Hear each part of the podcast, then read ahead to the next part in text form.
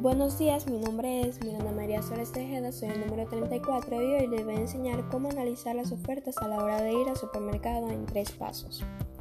El paso número uno es comparar los precios, el precio normal y el precio de la oferta, para saber si es una oferta.